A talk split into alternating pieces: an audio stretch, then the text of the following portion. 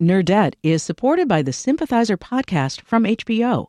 Join host Philip Nguyen in conversation with the cast, crew, and author Viet Thanh Nguyen as they discuss the making of this historic HBO original limited series. Stream new episodes of HBO's The Sympathizer Sundays exclusively on Max, and listen to the Sympathizer podcast wherever you listen to podcasts.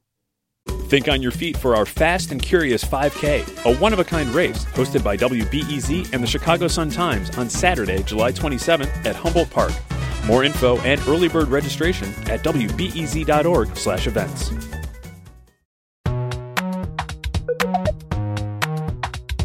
From WBEZ Chicago, this is Nerdette. I'm Greta Johnson. We did it. We made it to another weekend. Coming up, Inkoo Kang from The New Yorker gives us a preview of some of the best TV to watch this fall. Look, I think what reality TV offers is that if you want romance, you can get romance. And if you just want to laugh at the people who want romance, that is also available to you. But first, let's kick back, relax, and unwind from the week that was with two excellent humans. With us today, we have the new host of NPR's It's Been a Minute, Brittany Luce. Brittany, hello. Hi, thanks for having me. Thanks for coming on. Also, here is the host of the NPR podcast, Embedded, Kelly McEvers. Kelly, hello. Hey, it's good to be back. Yes. Okay, so let's start with Twitter. Billionaire Elon Musk took over the platform. He promptly fired a bunch of top executives.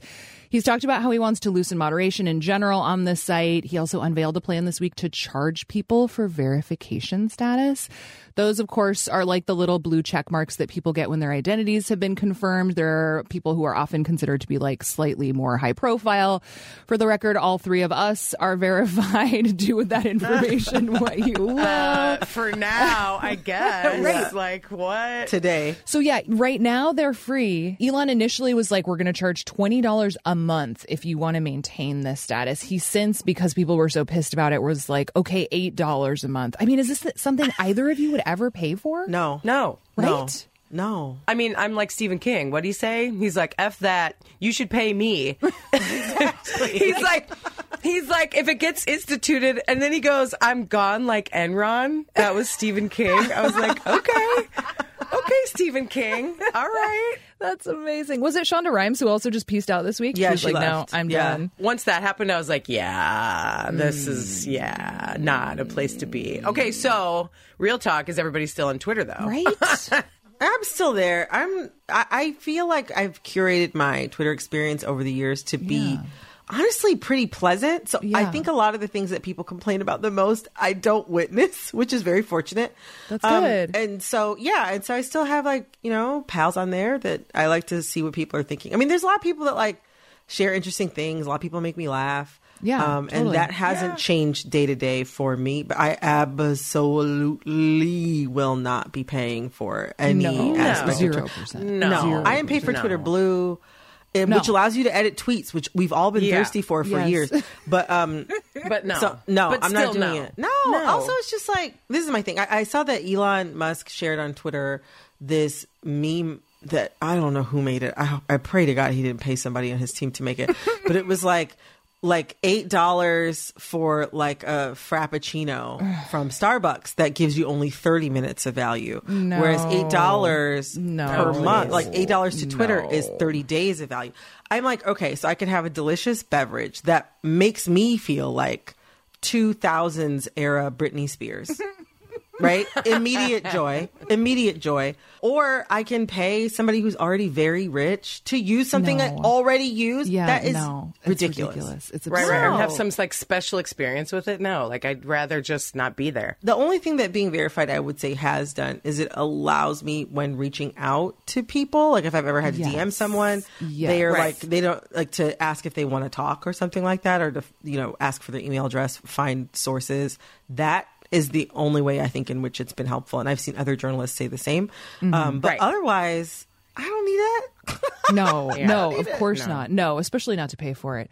It's funny. It's been really interesting, especially over the last week, seeing people kind of chime in on whether or not they're going to stay. I saw a viral tweet from Katie Notopoulos from BuzzFeed who mm-hmm. tweeted, "People are like, oh, I'm leaving Twitter, but I just saw a viral thread where someone argued it's classist to know how to boil an egg. You can't put a price on this. You'll have to drag me out." Exactly. There's free entertainment all day, It's still every day. funny. Like that Stephen King thing, I'm still oh laughing. God. Here's how I dealt with it. I deleted it from my phone. Oh, okay, okay. Because I was reading all these articles where they were like, it's going to be a wash and like hate speech and porn. And I was mm. like, I mean, it already is. Sure. So, but, but I've curated my experience. Like you said, I've curated my experience too to be like in such a way, like I don't encounter. Yeah. I mean, hate speech like makes its way to everything, but like I don't even know how you, I don't even want to know about the whole porn thing. So you're like, I'm going to save the hate speech and the porn for my desktop computer. Exactly. I don't know how that was like somehow It's a- like. I but if respect it's uh, not on my phone, I'm like less addicted to a thing that's probably slowly getting worse, and it's like a frog in a pot, and I don't really know that it's getting worse, Yeah. And so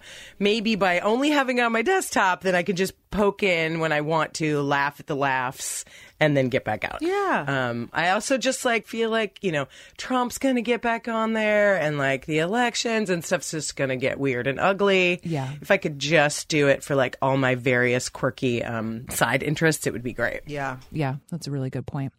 So, also this week, economist Emily Oster wrote a piece for The Atlantic about how we should all be offering each other quote unquote pandemic amnesty. Um, she's using the phrase in this piece often kind of in, in reference to like larger policy decisions and recommendations that were made, especially in the early days of the pandemic before we had a lot of information. Um, you know, she mentions keeping schools closed as long as we did, the Johnson and Johnson vaccine. Um, obviously, there's a lot to unpack with this one. I actually would like to zoom in a little and think less about maybe broader policy issues and more about just sort of how we behaved with each other interpersonally, because I do think the phrase pandemic amnesty is pretty interesting. And I do wonder if we've all been affording each other enough grace over the last, you know, fill in the blank amount of time, which has been extremely stressful on a number of levels. Um, I also totally respect like the desire to hold a grudge, you know? So I don't know, like Brittany, where are you at with this? Have you thought about this much? Well, I'll say that for all of the bluster of the title of that essay, it was suspiciously short.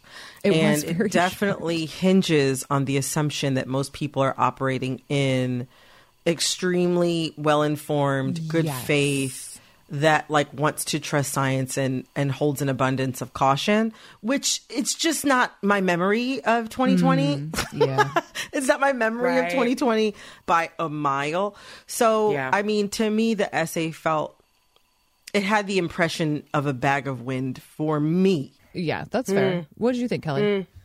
You know, it's interesting. I didn't like I think there was one point in the essay that was interesting and it was, you know, this idea of like everybody has a scorecard and you're still like looking at your scorecard. Like I was right about this and you were wrong about this and like if somehow we could not have a scorecard and focus on what's actually important. Right. Right? The fact that, you know, kids did fall back from not going to school. Where did that happen? Why did it only happen in certain places and not in other places? Like that's the one part of the essay where I was like, hmm, okay, interesting. The thing that really stuck out for me, of course, and like obviously like affected everyone else was this idea of the, using the word amnesty. It just felt so dismissive mm. and like so much ignored like the pain that people still have. like Fear and we yeah. actually still need to talk about it. Yes. We need to talk about the iPads and the nursing homes Yeah. and the schools. You know, like there's just a lot that people still need to unpack. Yeah, I think you're right. It reminded me of something that I found myself thinking about in the early days of the pandemic, trying to sort of console myself for all of it, which was, you know, it was something along the lines of like, well, we're all doing our best. And then I was like, immediately afterwards, like, but wait, are we? Like, we're not. Like, not Exactly. everyone is We're doing our best. definitely not. There is a, a friend of a friend of a friend of mine who I um, followed on Instagram at the time. Mm. She was on going on. She went on at, at least a vacation every month in 2020, and I, after a while, I, I I had this morbid fascination with like. What is she doing? Because Yeah. like, well, I was like at home Yeah. and stressed out to walk down the street, Yeah, I hadn't hugged anyone in weeks. Yeah. Yeah. eating outside six feet apart from my friend in a park in February in New York, like oh. until like my toes got too cold, and like she was like just to have human contact. just to mm-hmm. have. She's human like, I'm in. Bora Bora. yeah, and she was like at the club, and I was like, No, oh I wouldn't say I, I wouldn't say I was zero percent jealous. Like I, I, of course, I missed the club at that point in time, but Yeah. she obviously was not doing her best. She wasn't doing her best. No, no. It's very, it seems very cute to ask for forgiveness when no one has actually apologized either. Yeah. You know, it's like we're That's such a skipping a, good point, step where it's like, like, sure, I would love to afford you some grace, but like, I think you need to ask for the grace in a way that's like a little more meaningful than just like, well, come on, like mistakes were made, you know? Yeah. Yeah, that was the, to me the reaction to the piece that was so clear from all of that. Yeah. In a way, too, I think though, if you're talking about, um, you like forgiving yourself, you know, I think about that a lot. It's like I know that I was really stringent about stuff, Yeah. you know, and that mm-hmm. like I jumped on some bandwagons too, you know, and I think about that all the time. It's like, what could I have done differently? You know what I mean? Like, how could I have not been like super judgy of someone whose mask like wasn't properly situated on their nose? And and I mean, I feel like you know the culture of this country didn't help, right? Everybody oh, had to choose sides. Yeah. Yes. So I would like us to not do that anymore, but to just say let's wipe the slate clean doesn't seem to be the way to get there. Yeah, no, for sure, no. Um, okay, so this is like a huge shift in topic, but I want to talk about the Powerball. oh, Let's talk about the Powerball. I'm ready to talk about the Powerball. okay, so it's at 1.5 billion dollars. This is the second largest jackpot in Powerball history. The odds of winning at this point are 1 in 292.2 million. That's according to Powerball. Uh, Brittany, are you going to play? Are you doing it? I'm gonna play. I, I actually have never played the lottery before. You're jumping in now? yeah, I'm gonna jump in now. I was talking about my husband the other day, and um, we we would love to obviously like pay off his student loans, and like I I also probably want to give some to like my sisters, but uh, I I am in a contract with NPR that's two years long. I will finish it. So gracious of Reti- you. but after that, retirement may be in- im- imminent. I think retirement could be on. Could be on the, Are you hearing this, NPR? Are you hearing this? This is your new committed employee. Wow. Because I'm like, hmm, Bye. yeah, exactly. I'm, I'm sorry. I'm like, you think you're going to walk up to anyone and give them 1.5 billion dollars, and they're like, you know what? I will continue to do? Oh my God. I would like to work. my job. But no, I mean. Yeah. It was actually interesting to think about because I was like, oh, I actually do enjoy my job. So I was like, I would keep, Yes. I would keep going. I was talking to a friend about it, and he was like, oh, I'm, I'm quitting the next day. And I was like, actually, I was like, I enjoy my job, so I'd keep going. Um, but it's so weird because it's like, I, the thing I keep coming back to is like, what would it mean for me to live without thinking about money? Oh my God. Without worrying about money. Without debt. Yeah. I have no idea if it would make me feel good or terrified because money is such like needing money is such an organizing principle for literally everybody. Yeah. That it's like, would I be, would I cease to be in touch with the human experience? And I think so. but maybe don't in a really fun, exciting way. Maybe. It's funny. I was talking to my boyfriend about this last night, and his thing. So he's a teacher, and he was like, "Well, I would definitely finish out the school year, but not out of any like altruism necessarily, but like." I got to pretend like I don't have any, like I didn't win. You have to keep that on lock as long as possible because people are going to show up. it was like, wow, I had not thought of that aspect. Oh, I've of it definitely thought of that. all. Mm-hmm. I went down the worst spiral about it because I was just like, obviously, first I would like buy a surfboard, you know, I get, love that's get first. my get my brother out of debt. Yeah, Yeah. yeah, yeah, But like, then I just like got so upset trying to think about. It's like, how do you use billions of dollars to like save democracy and stop climate change? And then I like just ended up like in a puddle crying because I was like, there's no way it doesn't work. and then you know, I was thinking about all these like terrible billionaires who like act like they're philanthropists, but they're really not. You know, it's like, would I just become one of those where it's just like all for show? Yeah, it, really. stressful. You posed a question that like didn't do me well. That's so funny. Well, I mean, it's sort of like there's this spectrum right between delight and burden, and it's like, where is Yeah. 1.5 billion dollars on that spectrum? Like, it's Yeah, I don't, I don't yeah. know. But let's buy Twitter. I think that's that's the answer. But Twitter was like 44 billion. Like, we need more. We don't have I know, enough but, to buy. but the Twitter. thing is, money attracts money. So when you have Yeah. money, Oh. then Yes. like Elon Musk didn't Okay. have money to buy Twitter. That's Twitter. true. That's You know, Okay. Can't we just put a down payment of one billion? if one of us wins and buys Twitter, I'm going to be pissed, frankly. no, I would. The last thing I would do if I won Right? 1.5 billion dollars is buy myself a job. I would never. I would never. No way. Like, if what if you changed nothing about your current life, but you didn't have to care about money? I would buy a home. There's like Yeah, I would buy a historic, house. like brownstones Yeah. near me, and I'm like, oh, I would definitely, I would definitely buy, Buy one, one of of those. those. And then I Yeah. think I would want to go. I always had this fantasy of traveling to different countries and learning to cook in them for months. Oh my time. god, that's so Oh. already. I'm gonna cry. I love it. Yeah, so I'm gonna. I'm under, I'm under the Tuscan sun. You The know. thing is, what's crazy is like we could do that with a hundred million. You know what I mean? I'll like, also take that. like one point five billion. You're like for the Right, record, right. That's Spread it fine. around. Do the George Clooney where you like put money in a suitcase and like give it to all your friends. Does he need more friends? Yeah, I know. What a trip! It's funny. These are just quantity. Like I just can't even like f- comprehend these numbers intellectually. Like Kelly, I'm so like ad- I just really admire the fact that you're like, how do I fix things? Because I'm just like, how many corgis would I get with this much? Money? It's like that's the only like that's the only way the math works for me.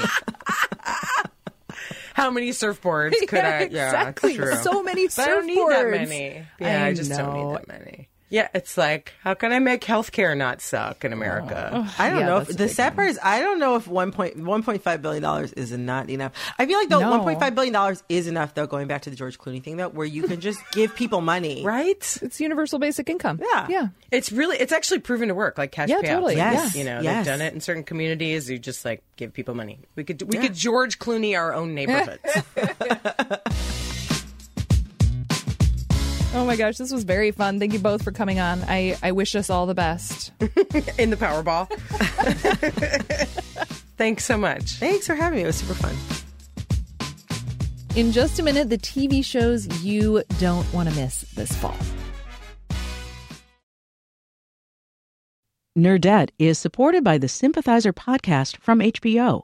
Join host Philip Nguyen in conversation with the cast, crew, and author Viet Thanh Nguyen as they discuss the making of this historic HBO original limited series. Stream new episodes of HBO's The Sympathizer Sundays exclusively on Max, and listen to the Sympathizer podcast wherever you listen to podcasts. Think on your feet for our Fast and Curious 5K, a one of a kind race hosted by WBEZ and the Chicago Sun-Times on Saturday, July 27th at Humboldt Park. More info and early bird registration at wbez.org/events.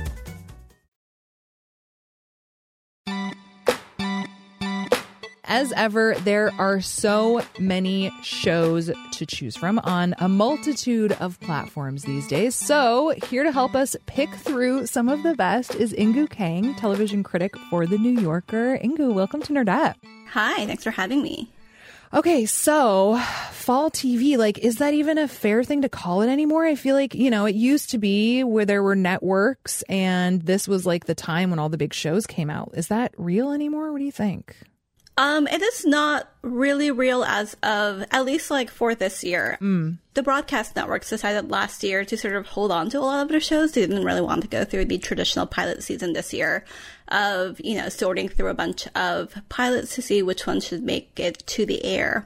And so there's actually a very, very small number uh, of new shows that premiered on the broadcast networks, which is a little bit of a shame because last year was, you know, in the TV criticism world, a very exciting fall. We got a bunch of shows. Uh, like Abbott Elementary, and I think to a lesser extent American Auto, that had people sort of wondering, wait, is this like the resurgence of the broadcast sitcom? Um, but as of this year, I think it's still those shows that people are excited about. Yeah, I definitely want to talk about Abbott Elementary because, like, that show is just such a joy. Like, is it perfect? I feel like you're really setting me up here. I suppose that's probably an unfair question to ask, like, an actual television critic. it's just so much fun, though, you know? Quinta Brunson, who is the creator and star, and I believe uh, head writer of the show, is doing something that at one point used to be this like very de rigueur thing that every broadcast sitcom should aim for, and now feels really sort of different, which is going for that four quadrant appeal. That show has a cast that sort of very organically feels like you have these 20 somethings interacting with these 50 or 60 somethings. It's a show uh, set in a under-resourced Philadelphia elementary school, and it's basically focused on the teachers who are really trying to do the most that they can with very little. I think one thing that's sort of underappreciated about the show is that any viewer can come in and invest the amount of social commentary that they want to invest in it. If you just want like a really good time with a lot of like really fun jokes, like pop culture references that really pop and feel really current, that is really there for you. It's been almost a year, okay? It is beyond time that they reboot Spider Man again. Yeah, you're right. I love it. But who can replace Tom Holland? I'll tell you who. That little magical cutie, that Harry Potter. Daniel Radcliffe? Yeah. He's already in a franchise. You can't just swing from franchise to franchise. And why do I have to see Chris Pratt everywhere? Now I want a thick Spider Man, like 50 Cent. Should be black anyways. Costume got a built in do rag. If you are kind of like me, a bit of a killjoy at heart, and all you want to do is analyze things to death, that uh-huh. is also available to you. that is like the greatness of a show like Abbott Elementary, where so many different people can find what they're looking for in that show. Yeah, it's interesting to hear you bring up the generational diversity of it because I hadn't thought of it in that context, but you're totally right. I think, you know, and and this is a show that like kids would also enjoy, I imagine, you know. Yes, but although I will say one thing I love about Abbott is that none of the kids are precocious and they are very hmm. frequently annoying, which I think is sorry what kids are. So you can tell I don't have kids. I know, same, same. So another show that I would love to chat with you about, which is maybe on the other side of uh, humanity, of the of the spectrum of human behavior, is HBO's White Lotus, which just started up its season two. I loved season one. I haven't seen any of this new season yet. Uh, have you gotten a chance to watch it? Uh, I've seen the first five episodes of The White Lotus. I actually liked the season a lot more than the previous one. I think the last one felt a little, you know, like we were just talking with Abbott Elementary about like all of these like sociological seriousness. And I think The White Lotus had maybe a little bit too much of that. It felt a little airless for me. Everyone's fate is kind of determined only by the amount of privilege that they have. And I think season two just feels more like a drama. Yes. Ooh, I'm really excited to hear that because I'm ready for just like some soapy nonsense. That sounds fun. Oh, that is a lot of what you will find. Oh, good. You just made my day hearing that. Yay. Um, so The Crown is also back this week, right? I mean, that's another just like highly anticipated, super popular show. I cannot think of another show that is more anticipated, especially with everything that's been happening with the royal family. I think since the big Megxit, uh, Meghan Markle and Harry's exit from the Yeah. royal palaces. Um, I have only seen the first two episodes. It is going to be a sad season. And I think you can definitely argue that every season of The Crown is sad. The Crown, of course, is a show where each season sort of takes place across about a decade of British history, and that history is sort of interspliced with what the royal family is going through. Hmm. It seems like such a complicated franchise at this point, given, you know, I mean, you mentioned Meghan and Harry leaving the royal family. I just feel like public opinion has changed so much in recent years. What do you think about that aspect of it? I mean, I think in a lot of ways, initially the crown started out as this really wonderful, almost tribute to the royal family as we know it, and now has become like an absolute public relations nightmare. I rewatched season four um, this past weekend, and the parallels to Meghan and Harry are really, really sad. I am suffering. No, you are not suffering. We're all suffering having to put up with this. Let me make something clear. When people look at you and Diana, they see two privileged young people who, through good fortune, have ended up with everything one could dream of in life. No one, not a single breathing living soul anywhere, sees cause for suffering. They would if they knew. Knew what? And, you know, those are there for a reason. I think season five also very much starts that way. Um, I don't think I'm really spoiling anything very much when I say that Diana gives an interview, a really famous interview, uh, to a book author, Andrew Morton, who had been a longtime Palace reporter, who ends up writing about all of her suicide attempts and how, you know, Diana flung herself down the stairs when she was pregnant with William. And you're just like, it's impossible not to get flashbacks. And so you're just like, oh, you know, history is repeating itself, unfortunately. Yeah. Or maybe not unfortunately, since she left. Sure, that's true. Yeah, maybe this is maybe that is the the improvement on the theme for sure. God, it's so brutal though. Um, okay, let's talk about reality TV. Have you been watching the new Love is Blind? What season is that of that? Okay, first of all, this is a very rude question. I am really offended that you are not caught up so on Love sorry. is Blind. So this is probably where I should tell you I don't watch unscripted TV. Like I want a trashy drama. And that's really all so I don't watch like I don't watch the like baking stuff. I don't watch reality TV. I'm a monster. Yes, you are. Uh, thank you for acknowledging this. I have to say, Love is Blind has really, really shot up to the top of the reality ranks for me.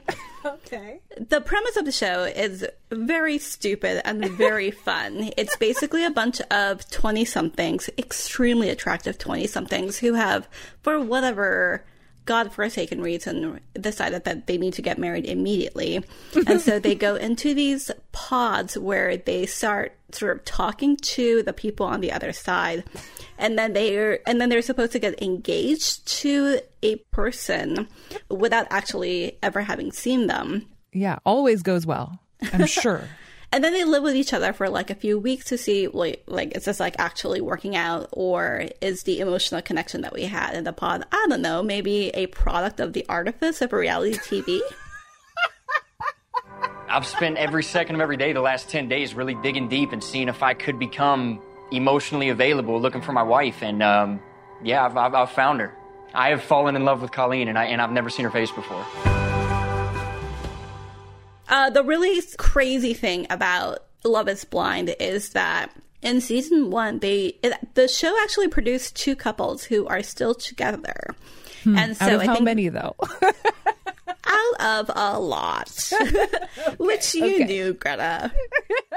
I did. You're right. You're right. Look, I think what reality TV offers is that if you want romance, you can get romance. And if Mm. you just want to laugh at the people who want romance, that is also available to you. Um, I will let you guess which kind of viewer I am.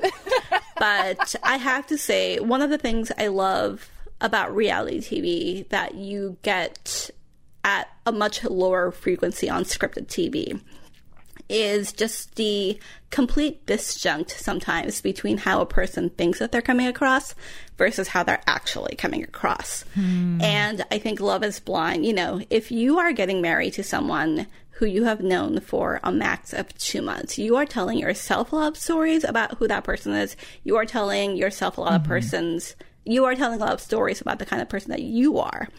Mm-hmm. And because it's reality TV, because there's a confessional booth, uh, a lot of those thoughts are said to the camera. And that's what I'm here for. So, what is the optimal way of watching this show? Is it like with a glass of wine and like a thriving uh, misanthropic group text, or what? Like, how do you how do you do that part? You nailed it for someone who's never seen the show. That does sound pretty fun. That's sounds like Not that I'm not also romantic at heart. I can I can see that for sure. I will say, in my defense, this is probably not in my defense. I did really love that show, Unreal, Oh, yeah. which was a scripted show about reality TV. So my capacity for trash is in there somewhere, you know. Oh, but that was like a that won a Peabody Award. That is like a serious take on trashy really? TV. Yes. Wow, I didn't know it won a Peabody. That's wild. Um, what is one other show that's coming out this fall, or maybe just came out that you're especially excited about? Honestly, I'm really excited by the remake of Interview with the Vampire, uh, Mm. based on the Anne Rice book. June 14th, 2022. I'm in the penthouse apartment of the Al Sharaf Towers across from Mr. Louis de Pointe du Lac. So, Mr. du Lac, how long have you been dead? I don't care that much about vampires. I'm very like take it or leave it. And I, like everyone else, am absolutely tired of remake culture. I had mm-hmm. very low expectations going into this, even though I had heard a lot of chatter about how great it is. Hmm. And you know what? In my book, it is better than the novel. It is leagues above the film. And I think it takes a lot of the homoerotic subtext of the book and basically turns it super gay. Cool. And it also makes the uh, main character into a black character and sort of updates the time so that it doesn't start in the late 18th century, but in the early 20th century, so the 1910s in New Orleans. The show looks great. I love the emotional journeys that everyone is on. If you like Watchmen, for example, which is another really like racially conscious uh, supernatural series, I think this one is like a really good follow up. And also, it's just so sexy. I cannot say this enough. What is that one on? It is on AMC and AMC Plus. Ah, the elusive AMC. I guess it's not that elusive. I don't know why saying Not. Everyone watched Mad Men, or a lot of people watched Mad That's Men. true, A lot that's of true. people watched The Walking Dead. I know people Very know which okay. channel that is. You're right. You're right. So, do you have a favorite TV show of the year so far? Ooh. Putting you on the spot for that one. Oh, you know what? I'm gonna use this opportunity to plug a show that I feel like no one has been watching except for TV critics. It was. It's also on AMC Plus, so really, like, Again, what is that? spend that nine ninety nine on that one month to get it. Uh, it's a show called "This Is Going to Hurt." Oh, it's so good. Oh, thank you. I loved it. TV critics plus Greta have watched it. it stars Ben Whishaw as a overworked doctor in a in the British NHS system, and I just don't want to say very much going into Mhm. it. I think he's basically just like an absolutely burnt out OBGYN who is trying his best and yet everything is failing. I guess this is sort of like a nice bookend between this one and Abbott Elementary. That's true. I swear I also love shows that are not set in bureaucratic dystopias. But you know what? These two really, really work. Inkoo, thank you so much. You're a delight. You're not a killjoy at all. oh, thank you. I'm going to tell my husband that, and he will have to eat his words. Thanks for having me.